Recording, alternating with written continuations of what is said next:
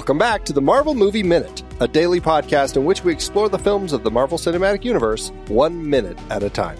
In this, our fifth season, we are looking at Joe Johnston's 2011 film, Captain America The First Avenger. I'm Andy Nelson from the Next Reel Film Podcast. And I'm Pete Wright, and I'm just trying to podcast out of your shadow. Today we are talking about minute 46, which begins with Hutter noticing that Berlin is on the map and ends with Steve asking the nurse if she's had enough. Joining us on the show today, it's Jessica Plummer, contributor to the Sword, Stone, and Table anthology. Jessica, welcome back. Welcome. Thank you. Glad to be back. Uh, we are thrilled to have you talking about uh, this week's minutes. Uh, it's a it's a musical week, and I'm very much looking forward to getting into that with you. Yes. Before we do, however, we are still in the Hydra headquarters at Schmidt's lab, and and Hutter. We've got our three SS officers: Roeder, Hutter, and Schneider. Hutter is the young one. He's looking at the map, and this right at the beginning of the minute. Um, he notices that uh, Berlin is on the map along with Dublin, London, Paris, Moscow, and Rome. But apparently Poland's okay. If you want to, Poland's off, off Hydra's radar. I was wondering, and I want to know what you two think about this. Why just those specific spots? I mean, considering he seems to want to kind of take over the world, is it kind of a slow roll sort of thing he's going with? What, what Have you think? seen that tank? It takes forever to get anywhere. I mean, it doesn't sound so much like strategic locations as name a bunch of European cities as quickly as you can. well, and I wonder on the timing, and I, forgive me, I feel like I've been, if I, I may have missed the strategic mapping minutes, but I wonder on the timing if there's any sense to the Nazis already have a hold in some of these places. So we're just going to go find the cities that are going to offend Hitler the most right now, right? Like that's the thing that we're going to do, and those are going to be the cities that that we think will do the the quickest immediate ego damage to the Führer. Oh, I mean, certainly Berlin makes sense to that to Yeah. that respect. Right. Um, um, I mean, Poland, by this point, I believe, you know, Germany kind of had Poland under its grasp. Um, I mean, Italy is interesting because of the relationship between uh, between the countries during World War II. I, I guess I can see why London and Dublin and Paris, maybe, you know, I, I don't know. Mo- it, it's kind of a strange amalgam. I don't know. I look at it and it's like, uh, it seems like there are just so many cities on here. But I guess when you're thinking of European cities that you hear talked about a lot, I mean, that seems like that seems like well, a- in the Soviet Union, I mean, In- in, in Moscow, in terms yeah. of changing the balance of of power, Yeah. the global balance of power. right, right. yeah, I mean, it might just be this movie's for Americans. They don't know. they don't know places. Right. We possibly we're overthinking. Is that what you're saying? Because I would be shocked. If we put Warsaw on here, they're going to be so confused. I mean, I was surprised to that extent that the map's in German. You know, I mean, Right. for all these Americans looking at this, I mean, I guess they're just like they're lucky they recognize anything on this map. oh, that's that is pretty funny. Um, and I liked also that it looked like I couldn't tell if if Schmidt had like just uh, anger tacked in a bunch of things, or if he'd kind of slid the map a few times because there's a bunch of tears around some of the tack holes, which I don't know. Anger. He's a sloppy Anger. tacker. His dart, some of those he found just with darts and then replaced them later. Maybe it's just places he's been and he didn't enjoy it. And he's like, I had terrible service in Dublin, taking them out. this is that's right. This is his Airbnb review map. That's what he's doing. Ah, Jessica, I'm so glad you're here. we never would have noticed that. That spaghetti in Rome was the worst. it was the worst. It's I mean it's very funny. I also like to think that maybe one of the first things Zola was working on when he's, he's so excited about all of the ex- things that he gets to use the Tesseract energy for, it was a tack shooter that he was working on to start shooting tacks and things. Who needs to push them in? I just want a, I just want a Tesseract battery to do it. I mean, that thing has a lot of dexterity, especially for the 40s. So, yeah, you can shoot cocks with it. Yes. Yeah, absolutely. Why not? Well, and you can tell how satisfied he is. This is this is actually the the highlight of the minute that it is him clearly in target practice mode, right? The look on his face, how satisfied he is when he makes contact, and how grumpy he is when he has to do a shot a second time. That's the best part. He's so good. He's so good. It is a it is a great minute. So yeah, I mean to, to your point. So Hutter makes this realization Berlin is a target. This is that point when we talked about this last week. Pete, I know you were sick, uh, but we were talking about the fate of these three SS officers, and at what point? I mean, at, at what point did uh, Schmidt make his decision? These three aren't leaving here, and at what point do they realize? Oh crap, we're not actually leaving here. Do, do either of you have a read on this? I know neither of you were here last week, but what was, do you have a sense as to that moment? I mean, do you think that these three SS officers came here uh, to get weapons? And do you think there was a point where Schmidt was like, okay, I'm just going to give them a box of some stuff that we've been working on. It's not that great, but at least it'll get them off my back for a little while. Because, I mean, at this point, this is kind of all they have. It still is going to be a couple years before we really see all of the stuff that the team has been building here at Hydra headquarters. Like it's going to take them a while to get it ready. So is it does it strike either of you strange that at this point Schmidt says, "Ah, screw it. I'm just going to kill these three and uh, you know, we're just going to uh, take it as it rolls as far as what Hitler decides to do."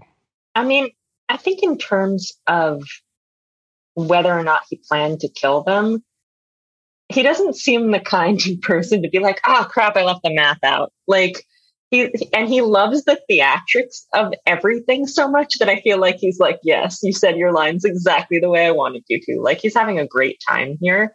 And I mean, I could be misremembering details of the movie, but even if he doesn't have any everything totally ready, it doesn't really seem to matter what Hitler does because he doesn't try to stop. Like they're they're only fighting the Allies after this. Hitler doesn't seem to actually take any further steps against Hydra.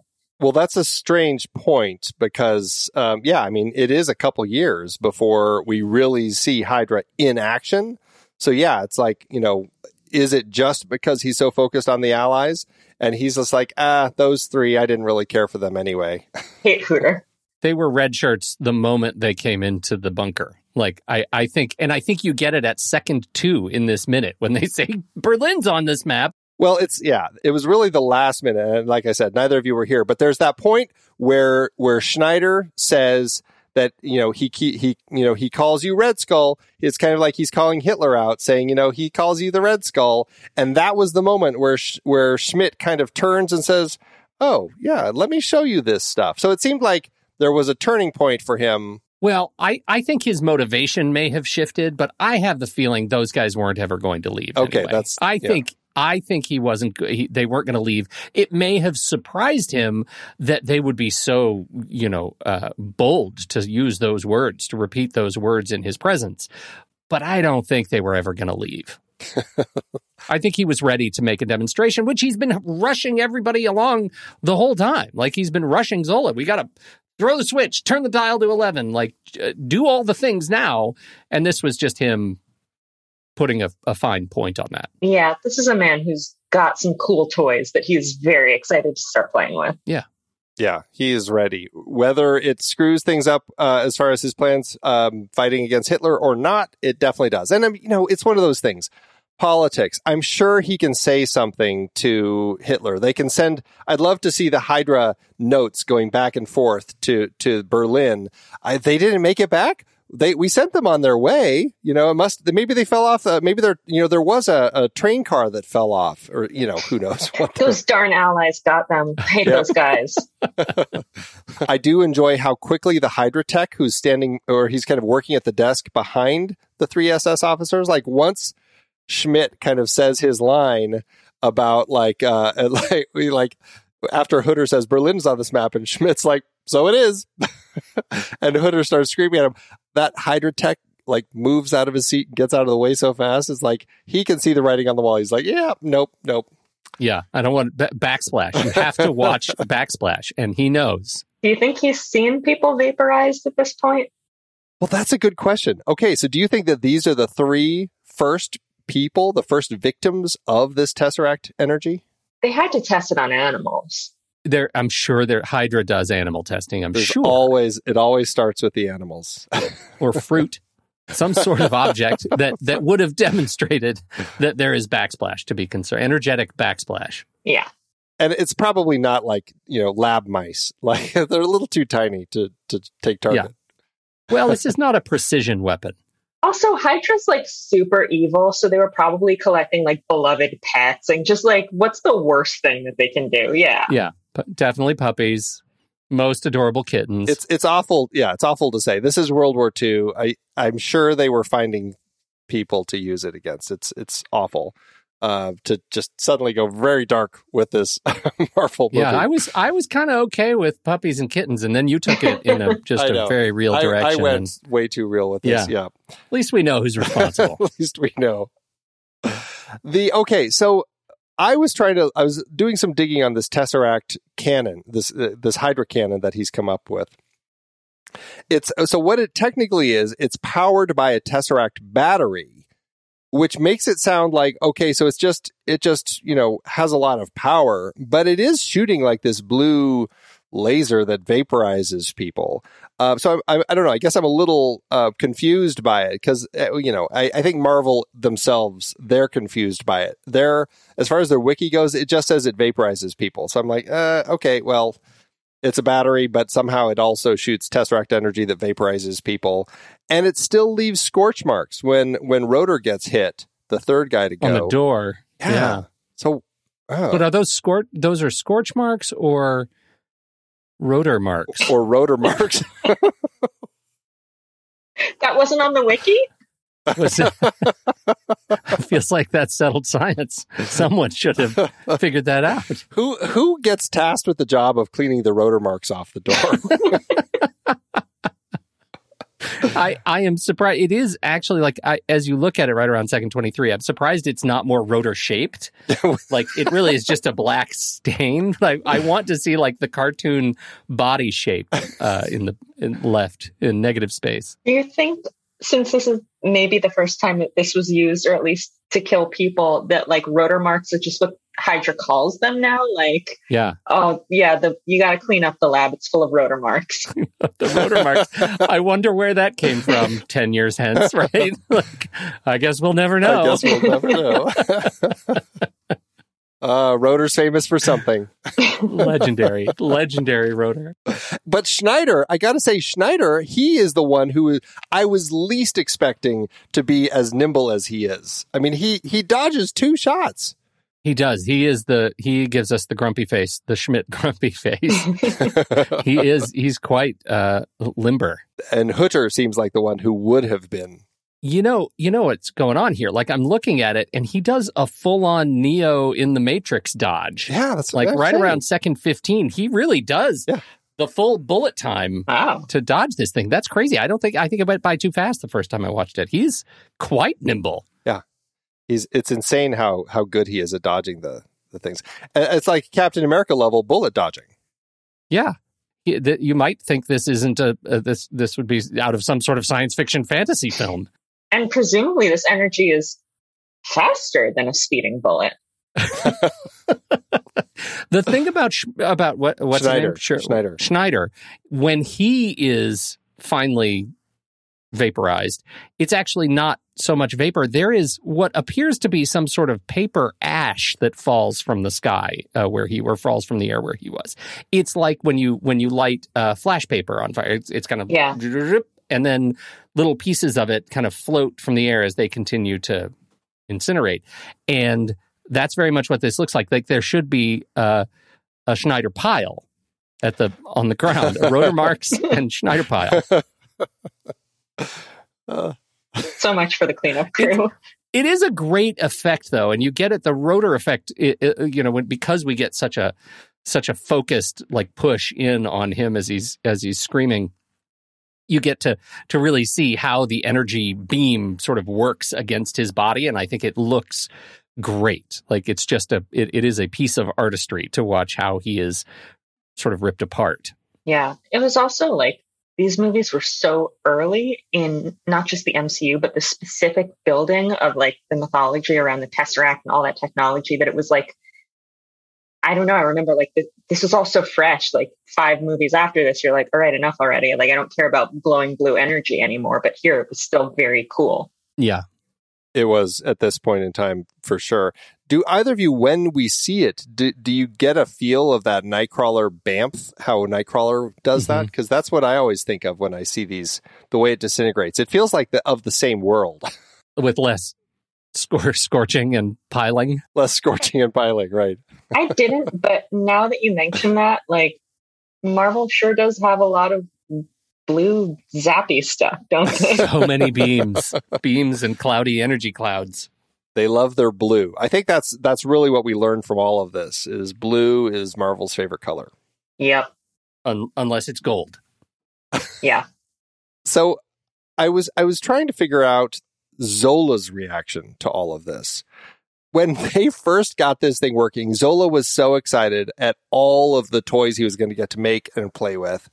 And now that they're in this point where it's like he's kind of acting like uh, horrified and uh, a little surprised by all this. How do how do you two read Zola's reaction to this?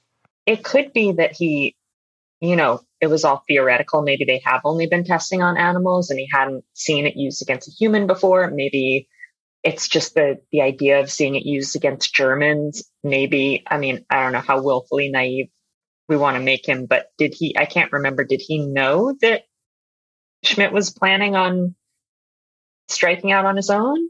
when they first uh, kind of come up with all this stuff, he's Schmidt's talking about you know taking over the world and everything. So I mean, it's it seems like he has pretty big ambitions. And I'm ass- I don't know. I guess when you say taking over the world, can you read into that at Hitler's side, or do you read into it on our own? And I guess that's maybe hmm you know the the interpretation of a line like that from Zola to Schmidt, Yeah. Yeah. Are you going to start killing our own team? right? Is is what you know maybe on his face. Yeah, I feel like there's a like that's pretty common for like evil henchmen to be like, yeah, this is great. I'm totally on board with this and I know exactly what's going to happen. Oh, this is bad. Oh. Oh, it turns out murder is not so great. And like they never learn anything, but Well, and it, it feels like there are two kinds of henchmen, right? The the one is the henchman that does the dirty work themselves, right? It's the the one who would go out and do the killing and and the hiding of the bodies. the Bond henchman villains. Yeah. Right. Then there's the Zola henchman who is uh, like a degree or more removed from the violence, right? And I sort of get the feeling like he is, he may be completely on board with the taking over the world, completely on board with taking over the world, eh, you know, and at, at the expense of the Fuhrer. But to know that these tools are being used in his lab, Mm. like where he works, is it, it sort of erases the the sort of plausible deniability. He knows violence is happening, but it never happens on his turf, and he's kind of okay with it. yeah. And and so this might just be his realization that oh, right, evildoers. I need to check my watch again because now I know what time it is. I think he's also probably realizing how much personal danger he's in because the weapon's built. Like he might have be considered to have done his job and be expendable. And like hmm these guys, one of these guys can do bullet time and they still got killed. Yeah, right. Bullet time German. So doesn't matter what he can invent. totally. Yeah, that's that's actually a good point because you know when when Zola comes in to talk to Schmidt about the fact that they've found Erskine, and he seems kind of concerned that Schmidt's planning on killing Erskine and and wants to uh, you know and he's but he kind of goes along with it like should I should I um, you know put in the order and and Schmidt's like I, it, the order has already been given that whole thing where it starts seeming like Zola is being cut out of things that he expects Schmidt to allow him to do or ask him to do. Suddenly he's not. Yeah, I mean, it could be like uh, maybe he's doing a head count right here of the Hydra tech saying, how many of these people actually know how to make more of these batteries? And should I kill them so that I'm the only one who knows how to kind of finish these batteries so that I can keep my job? Yeah. Cause his whole arc in the movie is it's not it's a self-serving one. Like he does not seem to be acting for the good of humanity at any point. He wants to save his skin. Yeah, and I mean, at first, like he's just excited about getting to you know make all these toys and all the fun, fun, fun that he gets to do with his mad science. But it's hit this point where it's just like, yeah, he's suddenly like, huh, I don't know, I don't know uh, how how this is going to turn out. So yeah, it's it's an interesting position for him, especially at this point. This is all happening the same day that Kruger went to uh, kill Erskine, none of these people know if he has succeeded or if he has failed. I mean, I guess you know they're they're Hydra, they're Nazis. They're assuming that everything's going to succeed, but still, they don't actually know yet. So, as far as they know, there could be you know Kruger could have been caught, and there could be dozens and dozens of super soldiers suddenly. Yeah, right. That's uh, that's exactly right. I he's yeah, I think he's he's guarding his position. It it does. I, I the, right after this this moment, we have the uh, the show of allegiance, right, where he says "Hail Hydra," and then three guys in the back get both of their arms up so fast, so so fast that it's uh, it's almost comical. Uh, you know, I almost expect Schmidt to say, "You guys settle down. It's all right. I know, I know you're okay. That was too much, too much." Uh, and but Zola, it, he actually uh, feels guarded and maybe uh, to me maybe a little bit panicked at you know the the level of allegiance he now wants to show to this new world order. Clearly this demonstration of power of of the power that he helped to architect uh, was showing its uh, sort of burning edges for him. He he wasn't able to to jump with both hands up. Um, I think that's another just a, another beat of awareness for Zola to to just stop and take stock of where he is, and we get to watch him make the decision. I need to be on Team Schmidt right now. I can't be quite so self-serving because of the the balance of power is shifted. Yeah, I feel like it's such a stock like World War II trope to have that one like the characters who are like really enthusiastically hiling and then the one character who's like I, I don't know i can't all right, like it's I don't know. I and I don't mean that in like a like a dismissive way. I just feel like they use it very effectively here. Right. And do you cuz yeah, I I guess I I get so torn with this character and, and where I don't know his his character arc over the film and the franchise feels like he was much more like the the typical version of a of a villain's sidekick early in the film, like that mad scientist. And now suddenly it feels like he's developing a conscience. And I guess I don't, I, I don't, I struggle with the way that it ends up playing out in the film, especially like after the salute. Well, first of all, when he says "Hail Hydra," he doesn't do the double arm salute, mm-hmm. and then after afterward, Schmidt has that such smug, satisfied look on his face as he kind of grins at him and walks away. But then Zola, like he kind of uh, kind of sh- shrivels and he kind of like I don't know. It's it's kind of like this defeated look that he kind of has. He withers into the wall. It's I don't know. I, I don't know if I'm just like reading too much into it, but it just I I, I struggle with the, my thinking on this character and where he's going to go because it seems so much like they're setting up like this is a guy who's going to uh, defect over to the Allies is is just how I re- and I know he ends up with the Allies, but it just seems like he's going to intentionally do it, and that's just how I how I read it from the way he's playing it. This is where that seed is planted, though, right? They have to build conflict. They have to use the trope of the yeah. The they they have to use the trope to sow the seeds of of discontent between uh, master and servant. Yeah. I guess that's it. Uh, you know, it's really like it, it paints him as a guy who, you know, what I, I'll be fine serving whoever is going to, you know, pay the checks, let me do my stuff, and not kill me. Mm-hmm. well, and the equally tropey is Schmidt's, you know, dismissive uh, kind of response to it. Like he's just thrilled with his demonstration of power and doesn't likely make any sort of connection that Zola is uncomfortable. He got a Hail Hydra out of him, and that's all he needed, and the box is checked, and he can go on about his evil doing ways. Um, but but the other thing to that that I'm thinking is like Zola is not. Uh, I, I guess he's not a, a Nazi, right? He's not an officer or a soldier he's a, a doctor and scientist. Like he's not in uniform.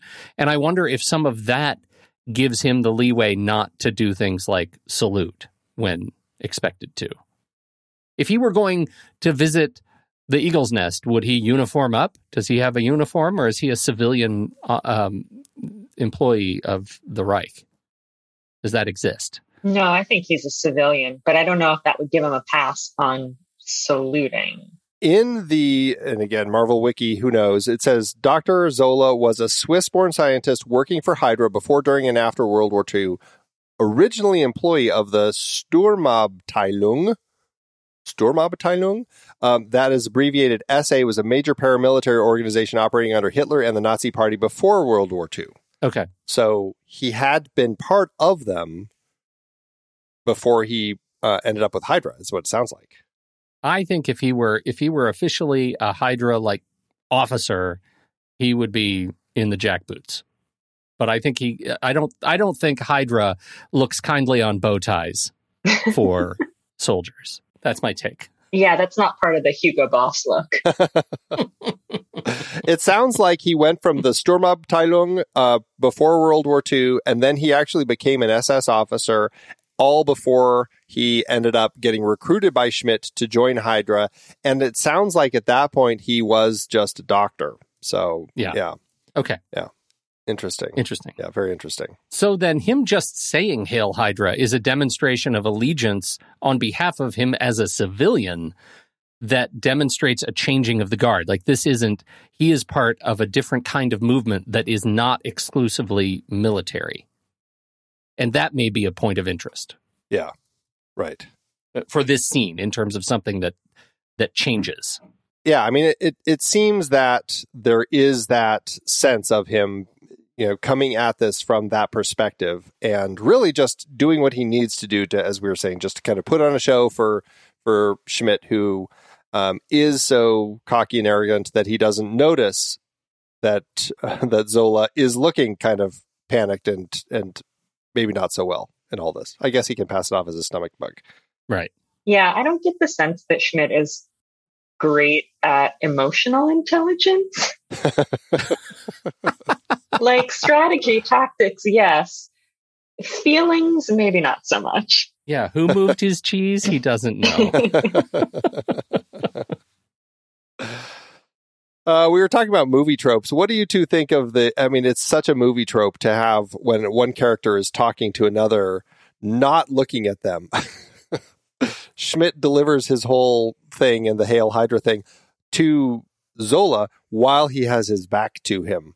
Um, obviously, it's designed so we can see both of their faces and make it look more cinematic. But I mean, how does it play for you? Do you do you do you care when stuff like that happens? Do you like why don't they just turn around and talk to each other?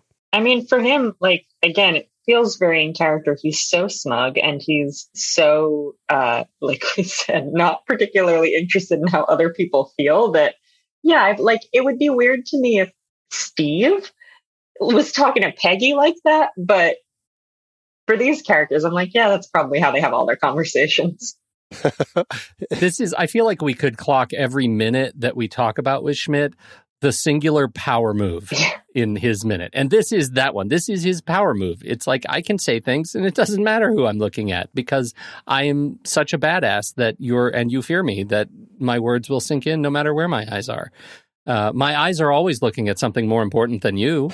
So uh, uh, uh, that's that's what I get, and I love how he he does turn to his first look is at the three uh, comical soldiers with their arms up, and then he looks at Zola with a and mm-hmm. kind of mm-hmm. a look on his right. face. So uh, power move. I also just love the fact that all of these other Hydra techs that are in the room, like they completely disappear when when he oh, yeah. as soon as he starts like fiddling around with the cannon, they all slowly kind of just go somewhere else. Like you can't even see them when all of the guys are getting killed. It makes me wonder like where were these guys hiding and how fast did they come out once they realized the coast was clear? Because they are all ready. They're all set. yeah, they're all in a hallway. Um, like playing a rigorous game of not it about who's going to clean up the Schneider pile and the Roeder residue. the Roeder marks. Roeder marks, right. um, real quick, this is kind of this is you know we get this Hydra salute, this double arm salute, and we haven't really talked a lot about the origins of Hydra. Um, they first appeared in Strange Tales 135 back in August 1965, created by Dick Ayers, Steve Ditko, Frank Giacoia, Jack Kirby, and Stan Lee. This was the period when they were all in very green outfits with a giant H on their chest, and they generally looked pretty silly. And I, I have to say, I appreciate the upgrade that they did with the all the the Hydra look in here. I mean, these guys they're working in a lab; they're just wearing lab like black lab coats. Uh, but still, in general, I like the way that the Hydra, just all the Hydra soldiers and everybody looks. What do you two think of of Hydra and the way, like what uh, what you, like with the whole salute and everything? How did you two kind of read that as far as what they were doing with Hydra as to kind of create this this new organization? I almost wish they still looked super goofy. Um, and not like I understand why they don't. Like I understand that they like the whole point is to create a threat here, like what feels like a, a, a compelling threat that Captain America has to fight. Like I get, I get it, and like making them silly would undermine the point of the movie. But there's this really fantastic video on YouTube by Lindsay Ellis where she talks about Mel Brooks and the producers and like how do you talk about Nazis and how do you put Nazis in movies and not accidentally go, wow, Nazis are really cool. And there is that sort of element of like when they look really sleek and effective, even though you're saying, wow, this is bad, there's that subtext of looks pretty cool though. But you don't have that in the producers because they are right. ridiculed throughout. And it like so much of the Nazi propaganda machine was about being effective and cool and sleek. And like I joked about it, but having the Hugo Boss designed uniforms. And when you don't allow them that power, it undercuts the the whole philosophy of it. Like the ridicule is more effective than pointing out the evil. And again, I know that wouldn't make for a very effective superhero movie, but there is always a part of me that's like, I don't uh, like. I know Hydra is not it's not exactly Nazis, but they're Nazis. And I'm like, I don't want them to look cool. I want them to look like jackasses because they were jackasses.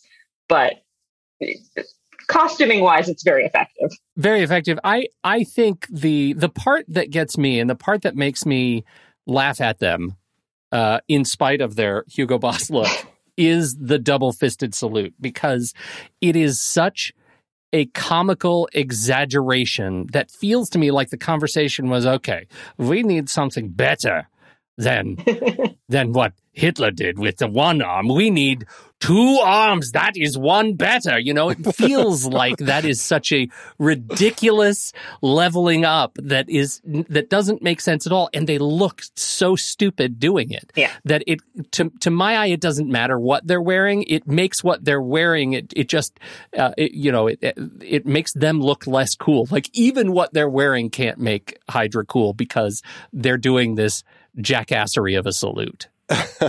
That's my that's my case that I will make. The salute is stupid. You just took it for me to probably the perfect place for for them to go, which is to Muppets Most Wanted when uh, Constantine is singing with Ricky Gervais, and the whole song is "I'm number one, you're number two, we're criminals at large, but I'm at larger than you." Andy, like, that is exactly it. That is Hydra. They are larger than Hitler. And actually, what also is in that song, which is going to be so perfect for Captain America next week, is in the line he forces Ricky Gervais to dance, and he says, "Dance, monkey, dance." It's so perfect. I, I will never forget this comparison now. It's like this is exactly what it is. Dance monkey dance.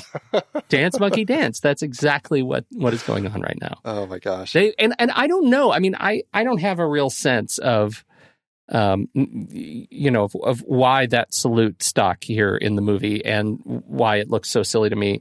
Um but I I think the the grounding in the reality of their uniforms um, that makes them look cool is the same sort of theory behind Captain America, who also looked ridiculous. At the time when Hydra looked ridiculous in the comics, so did Cap. He was absolutely uh, useless uh, character design. And, um, and, and so I think grounding him in a more utilitarian uniform, but still noting he's Captain America, it, it, this feels like a balanced approach to design, to character design to me, that that they make, you know, the Hydra look cool and in some cases secret and you know do all those things. They still end up you know losing. True, they do lose. if they looked so cool and they won occasionally that would be a different story Yeah, it's. It, I mean, they they may lose, but it's not going to be for a long time. They're just going to kind of go in hiding. Gotta earn it. while. yeah, they got to earn their loss hmm Now it, it is interesting, and I do I totally appreciate the the the thought of like keep them looking silly. I think there's something to that, um, and I I kind of I don't know I I do think that there is something evil about the like the double fisted salute, the way that they hold their har- arms up, especially later in the film when you see like you know a whole air landing strip full of people. Like there's just there are so many people, and it is a little off putting. But there is also something very I'm number one, I'm you're number two, and I, I like that about it. It does feel like they are pushing it just you know slightly too far. It just seems a little silly. It is a ridiculous airplane, by the way. Like everything is so stupid, giant in in Hydra that um, They just make the tank is too big. the It's- it's- tank it's is like- too big. It's all an ego thing for him. Like the tank, Yeah. you know, it takes forever for that thing to move because it's it's so big. this is like I, this is in no way me comparing the state of Texas to Hydra, but when I was in Austin a few years ago, a friend drove me past uh, the state capitol building and was like, "It's exactly the same as the one in DC, but 50 feet higher." And I was like, "Yep, Texas." yep, that's it. 50 feet higher. of course it is. Of course it is. All right. Well, uh, any last thoughts about uh, our time here at the Hydra Lab, or should we move on to the the start of our next scene? I'm ready for some Chris Evans. Yeah, I was going to say, and you get the sad Chris Evans here. This is like the most sullen Steve. Uh, I mean, I guess there's a lot that's gone on over the last day. It, it, I don't know. According to the Marvel Wiki, it's only been a day. According to the newspaper that we're actually going to see in the scene, it's two days later. Um, but Steve is, uh, you know, he's he's bummed. Erskine's dead. Uh, he didn't save the formula. He didn't get a chance to kind of get save Kruger so they could, you know, interrogate him, anything like that. Uh, how? Okay, we're coming into this scene. This is the first time we've seen him since the day that he transformed, uh, and you know, a lot has happened. What's your read on him at this point, Jessica? I mean, the first thing I think when I see him is, God, he looks so young. Like, I mean, this was what, 11 years ago? 2011. Which, oh, oh God. Um, it's fine. it's fine. Life is passing me by. It's fine. Um, but yeah, I just, it's, I have such visceral memories of watching this movie and like seeing, and I think I probably talked about this when I did my Thor minutes, but like those movies coming out in the same year, feeling like this is changing superhero movies. Yeah. Like something really important is happening here, which is beside the point for this particular minute.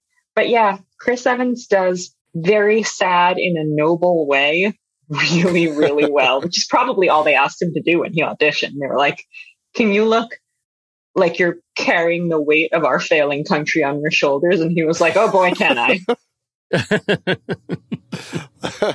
yeah, I think he's great. I think he's great at being sullen and being sad. And I, too, I just want to take care of him.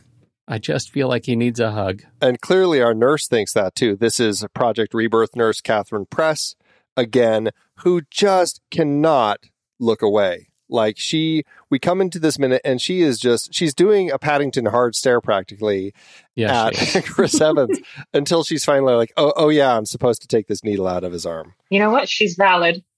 She's extremely valid.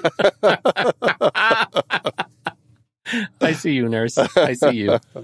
it is great. It is great. So she's taken, uh, this is the last of the vials of blood. They now have 12 vials of, of, uh, Steve Rogers blood in a little thing that will come into play more. Uh, are you an Agent Carter series fan, Jessica? Have you watched that show? Yep, I watched it. I, I I'm the only one here who hasn't. I don't know why I haven't. I just have a hard time with TV. But anyway, you two have. Uh, how much does this blood actually come into play in the show? Oh God, you want me to remember?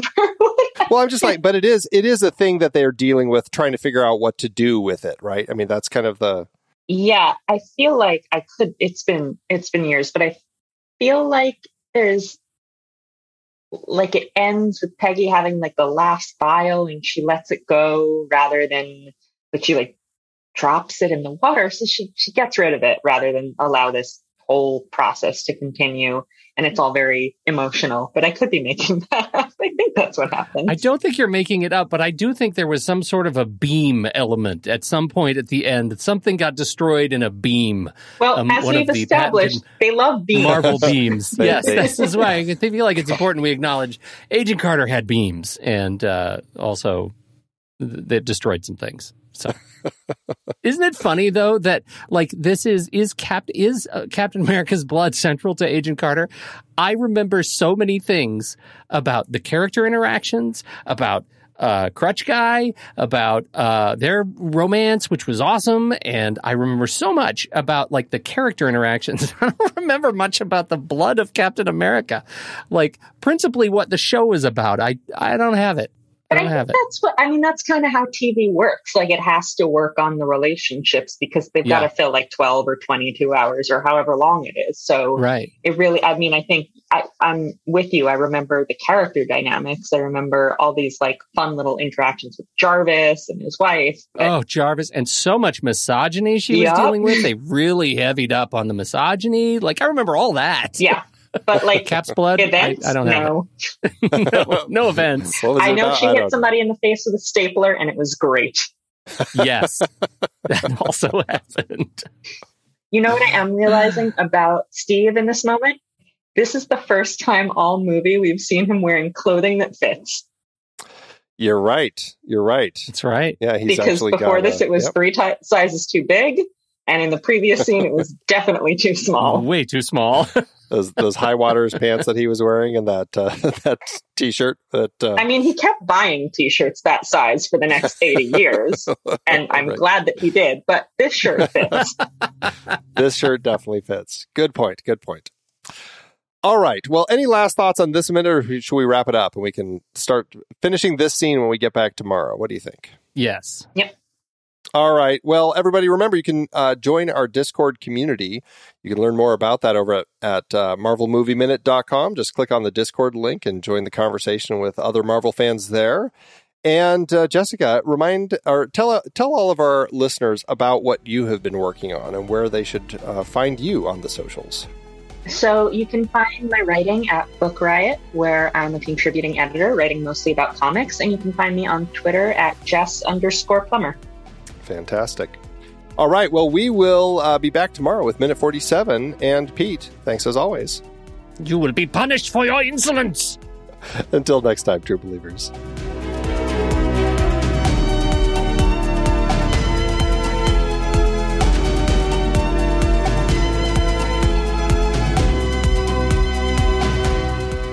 Marvel Movie Minute is a production of True Story FM.